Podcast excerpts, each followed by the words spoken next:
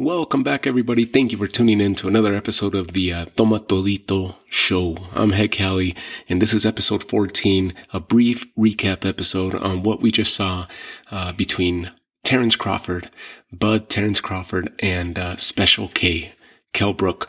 Uh, awesome fight. It was a pretty fun fight to watch for as long as it lasted. But first, before we jump into that, let's look at what was set to be the co-headliner. And, uh, and, and I'm referring to Joshua Franco versus Andrew Moloney.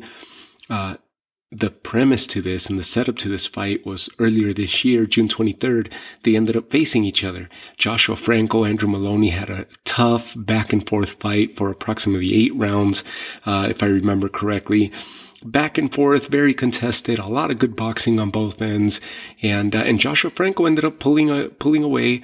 Um, and, and starting to take control of the fight in the later rounds, including he dropped Andrew Moloney uh, in the 11th round and ends up walking away with the title and uh, and the decision that night with the victory by way of decision that night.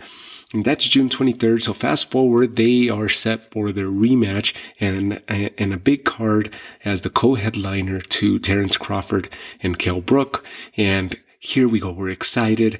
The, the setup, the storyline, everything was perfect for this fight. And we end up getting approximately six minutes of boxing in this rematch between Franco and Moloney. and it ends up being a debacle. It's it's a mess. Um, there's a questionable clash of heads that, that supposedly takes place. And, uh, and there was a clash of heads, but it was on the wrong side. It was on the opposite side, uh, than that which ended up, uh, uh, swelling up on Joshua Franco. Uh, nonetheless, that headbutt that as they catch on the on the replay several times, and ESPN was sure to keep showing that replay, and they were trying to search for the moment in which um, that eye began swelling, and it was evident that it was uh, a jab. It was actually a straight. Um, left hand, if I remember correctly, from Andrew Moloney, uh, which cost it was right to the eye, right, right to the socket. Uh, even Tim Bradley at one point is saying that's a poke to the eye, that's a thumb to the eye. Nonetheless, it was a punch uh, that ended up causing the swelling and numerous jabs. Andrew Moloney's jab was on point tonight. We get six minutes of boxing. Uh, it ends up uh, getting sent to uh, to instant replay that the Nevada State Athletic Commission has recognized instant replay for several years now, and uh, and they're present. They're starting to review uh, this, or, or, they they they took it to review uh, on uh, at ringside, and and it takes nearly half an hour for them to decide after looking at these replays over and over and over and you're looking at them and you even listen to the commentators andre ward tim bradley they're going back and forth and they're like why is this taking so long? They're doing their own research. Uh, joe tessitore is looking at, at, the replays and, and he's calling them out. He's like i just don't see the head but they find the head but the head but ends up being to the wrong side um, of the face which ended up swelling up. So it was the opposite side. Um, nonetheless Joshua Franco uh, ends up the, the victor here, even though it's a no contest. They end up declaring a no contest after a full review of nearly half an hour, nearly a half an hour to be able to make the call, and they end up making the wrong call. And this is what upsets fans all around the world about the sport of boxing, that they hesitate to make calls. And when they do make a call, they think they're playing it safe and they end up making the wrong call. And the no contest, which Andrew Moloney, after so much work, after coming back, he looked like the better of the two fighters tonight. And, uh, and it was just two rounds of action and Andrew Moloney took control of those two rounds and he was determined to get that title back. And he ends up not taking it home because of the decision of the Nevada State Athletic Commission. They declared a no contest. Therefore, the title cannot change hands.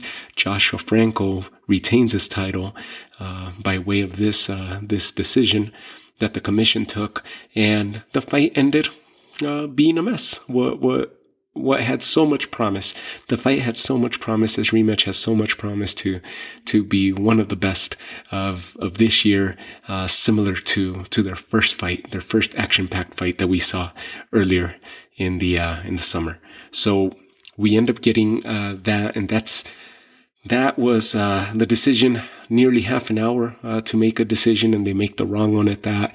And then that leads us into the main event. The main event of the night of course terrence bud crawford versus uh, special k kell brook and amazing amazing hype and noise behind this fight. I was super excited to see it and it delivered. We knew uh, that it possibly wasn't going to last the entire way.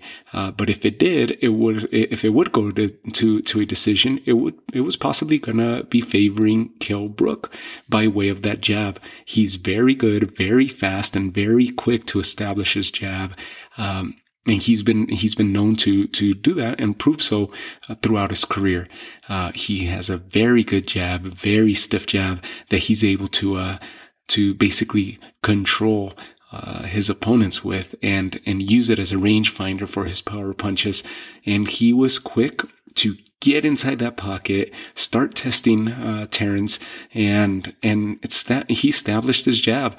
By the second round, Terrence Crawford had figured something out. He started moving well, his angle started functioning well, and his punches started landing he started functioning uh, and basically adapting to the speed and the flow that, that Kell Brook came out with and started landing some big punches of his own.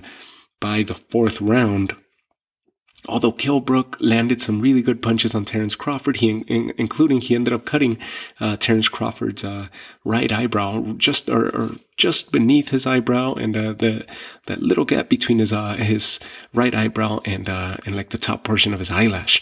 Uh, he ends up getting a, um, a decent cut right there. Kell Brook imposing his power, decent power, decent speed. He showed up and he just got caught.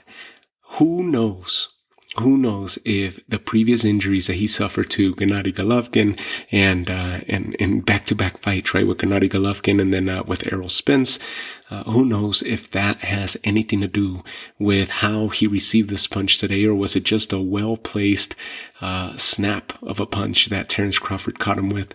Uh, and, he has the power to prove so as well, right? As he's proven in the past, he has the power to switch momentum and uh, and take over fights. Terrence does. So who knows if it's a if this is going to be something that's going to linger around and affect the rest of Kell Brook's Kell Brooks's career, or if this is something that he'll be able to overcome and, uh, and he'll have a successful career from here on out. And this was just another great elite top level fighter that ends up, uh, figuring out angles and has power from any which angle that he decides to throw his hands from. Uh, Terrence Crawford walks away with the TKO victory in the fourth round, uh, ends up hitting him really hard with an awkward punch, ends up sending Kell Brook stumbling into the ropes, and Terrence Crawford smelt the blood and went after him, stops the fight. Terrence Crawford victorious again, and, uh, and he is at the top. In my opinion, he is at the top of the welterweight division very good challengers and a very good fight coming up in a few weeks time between Errol Spence and Danny Garcia. Uh, we'll get into that in a in a different episode. Uh, again, to me, those two are possibly, along with Keith Thurman, possibly the best opposition uh, that Terrence Crawford could face. Uh, nonetheless, post fight, Terrence Crawford calling out Manny Pacquiao. He wants uh, to fight Manny Pacquiao, and he wants Manny Pacquiao's name uh, on his resume. Uh, elite fighter, to me, Terrence Crawford, number one, pound for pound. Fighter in the welterweight division. I have to put Canelo overall, Canelo number one, Terrence Crawford number two. Um, and that's across all weights, all weight classes. Uh, nonetheless, Terrence Crawford is up there. He's making a really good argument for himself, and he's definitely uh, become a force to be reckoned with. And you can't deny him anymore just because a promotional company has not done a good enough job to get his name out there and make him a household name doesn't mean that he is anything short of ex- spectacular and extraordinary. Uh, he is an elite level fighter, and I believe that they should be doing him justice by by promoting him better and making him a household name. Everybody should know who Terrence Crawford is, and we need to enjoy his uh, his boxing, his talent, um, his uh, his career while while he's here, while we have him here. Um, with that said, we'll go ahead and, uh, and close this episode out. Thank you guys for tuning in once again. Episode 14 of the Toma Todito show and plenty more to come. Thank you again. Good night.